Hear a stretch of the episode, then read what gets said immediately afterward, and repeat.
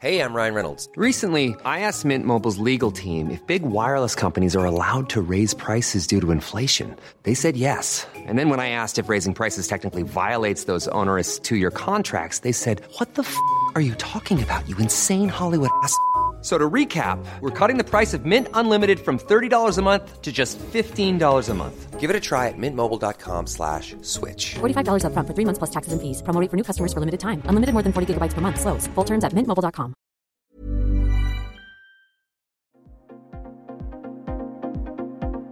Ils sont au cœur de l'actualité ou la décrypte. Prenez des nouvelles de la France et du monde avec Fil Rouge, un podcast du Dauphiné Libéré. Cœur battant de nos villes et nos villages, les bistrots disparaissent en masse. Pourtant, les Français y restent très attachés. Mais pour quelles raisons Élément de réponse avec Alain Fontaine, président de l'Association française des maîtres restaurateurs et de l'Association pour la reconnaissance de l'art de vivre dans les bistrots et cafés de France en tant que patrimoine culturel immatériel. Un reportage de Corentin Hubert. Première chose, 72% des Français ont une expérience bistrot par an. Au moins une. Ça veut dire que quelque part, euh, bon, bah, vous éliminez euh, les jeunes qui sont dans les maternelles et les personnes âgées qui sont dans les EHPAD, qui vont beaucoup moins au bistrot. Mais donc, si vous voulez, c'est pratiquement la totalité des adultes, hein, puisque je vous rappelle que un bistrot à café est toujours interdit aux, aux. Hein. Donc, c'est pratiquement l'ensemble des adultes qui ont une expérience bistrot. Pourquoi ils sont attachés à leur bistrot? Parce que ça fait partie de leur ADN. C'est la vie qui se passe dans les bistrots. C'est transgénérationnel. C'est là où on rencontre les jeunes adultes, c'est là où on rencontre les anciens qui discutent c'est là où vous avez une marque du passé, mais une marque du futur. Tous les bistrots aujourd'hui, vous pouvez avoir Internet, vous pouvez avoir rechargé votre euh, smartphone, vous pouvez, les étudiants, si vous voulez, dans les grandes villes, ils, louent très cher des, chambres de bonne, hein, des anciennes chambres de bonne, et le seul endroit où ils peuvent rencontrer du monde, c'est pas dans leurs 12 mètres carrés, hein, c'est dans un bistrot. Donc les étudiants sont, très attachés au bistrot et au café, ça fait partie de leur vie. Et puis les anciens, pour briser leur solitude, ça fait partie de leur vie. Et puis les employés, les cadres, euh, les cadres supérieurs et les employés, c'est le sas de décompression entre la vie privée et la vie professionnelle. C'est euh, le déstressage. Après des journées qui sont ardues, je vous rappelle que c'est la France qui détient le record de l'heure de production.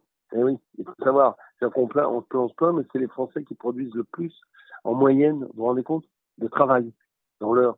C'est pour vous donner la pression qui existe sur les gens qui travaillent. Donc on a besoin de ce café, on a besoin de ce bistrot. Que justement, que, qui recherche-t-on quand on souhaite se, se rendre dans, dans, un bistrot? C'est justement, bah, là vous parliez de respiration, en tout cas de... Le goût des autres. Alors c'est très, quand je vous dis ça, le goût des autres, ça va, c'est antinomique par rapport à certains messages politiques euh, qui sont là, sauf que dans un café, dans un bistrot, il n'y a pas de politique, et on a besoin de se rencontrer, on a besoin de se voir, on a besoin de se toucher. C'est typiquement français. On n'a pas cette retenue anglo-saxonne euh, on a besoin de se voir, on a besoin de se contacter, c'est dans notre ADN. Quelles que soient nos origines d'ailleurs. Et les bistrots, si vous voulez, les les cafés sont devenus dans certains endroits portugais, maghrébins, espagnols, polonais. Et pourtant, ils sont ouverts à tout le monde. Alors vous avez bien sûr les communautés qui y vont, mais vous avez euh, les Français qui vont parce qu'ils ont envie euh, de parler avec d'autres personnes que euh, des Auvergnats, des Aveyronais. Quels sont les critères d'un bon bistrot, justement L'accueil, il faut que ça soit familial. L'accueil, le prix. Il y a un modèle économique. Clairement, il y a un modèle économique. Un bistrot, vous devez trouver le plat du jour à café, vin compris, dans les grandes villes à 14 euros, à 10 ou 12 euros dans les villages, avec le café et le vin. Il y a un modèle économique. clairement, mais il y a aussi une transmission familiale. Un bon bistrot, c'est là où on se sent bien, où on sent, d'abord on sent qu'il y a une cuisine, cette maison, mais il y a, il y a une ambiance, il y a une convivialité, il y a une famille qui s'installe. Euh, rappelez-vous la chanson de Michel Delpech chez Lorette. voilà, donc c'est ça un café.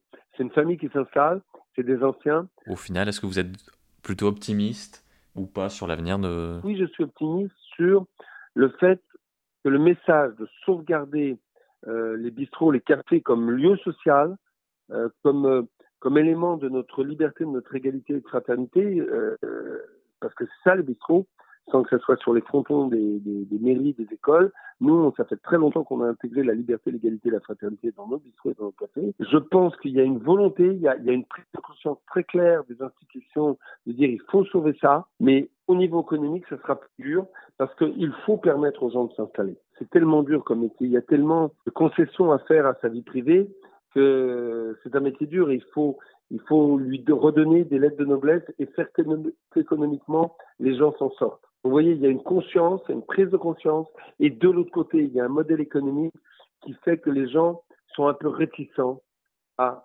euh, prendre des cafés des bistrots. Donc je suis, je suis positive sur le fait que la prise de conscience est là. Je suis vigilant sur le fait qu'il va falloir créer des voies économiques pour que ces bistrots et ces cafés soient repris dans les villages, dans les quartiers, et qu'enfin l'ancrage social se remette en place et qu'on puisse à nouveau vivre ensemble dans des, dans des endroits euh, que l'on aime. Imagine the softest sheets you've ever felt. Now imagine them getting even softer over time. That's what you'll feel with Bowl and Branch's organic cotton sheets. In a recent customer survey, 96% replied that Bowl and Branch sheets get softer with every wash. Start getting your best night's sleep in these sheets that get softer and softer for years to come. Try their sheets with a 30-night guarantee. Plus, get 15% off your first order at bowlandbranch.com. Code BUTTERY. Exclusions apply. See site for details.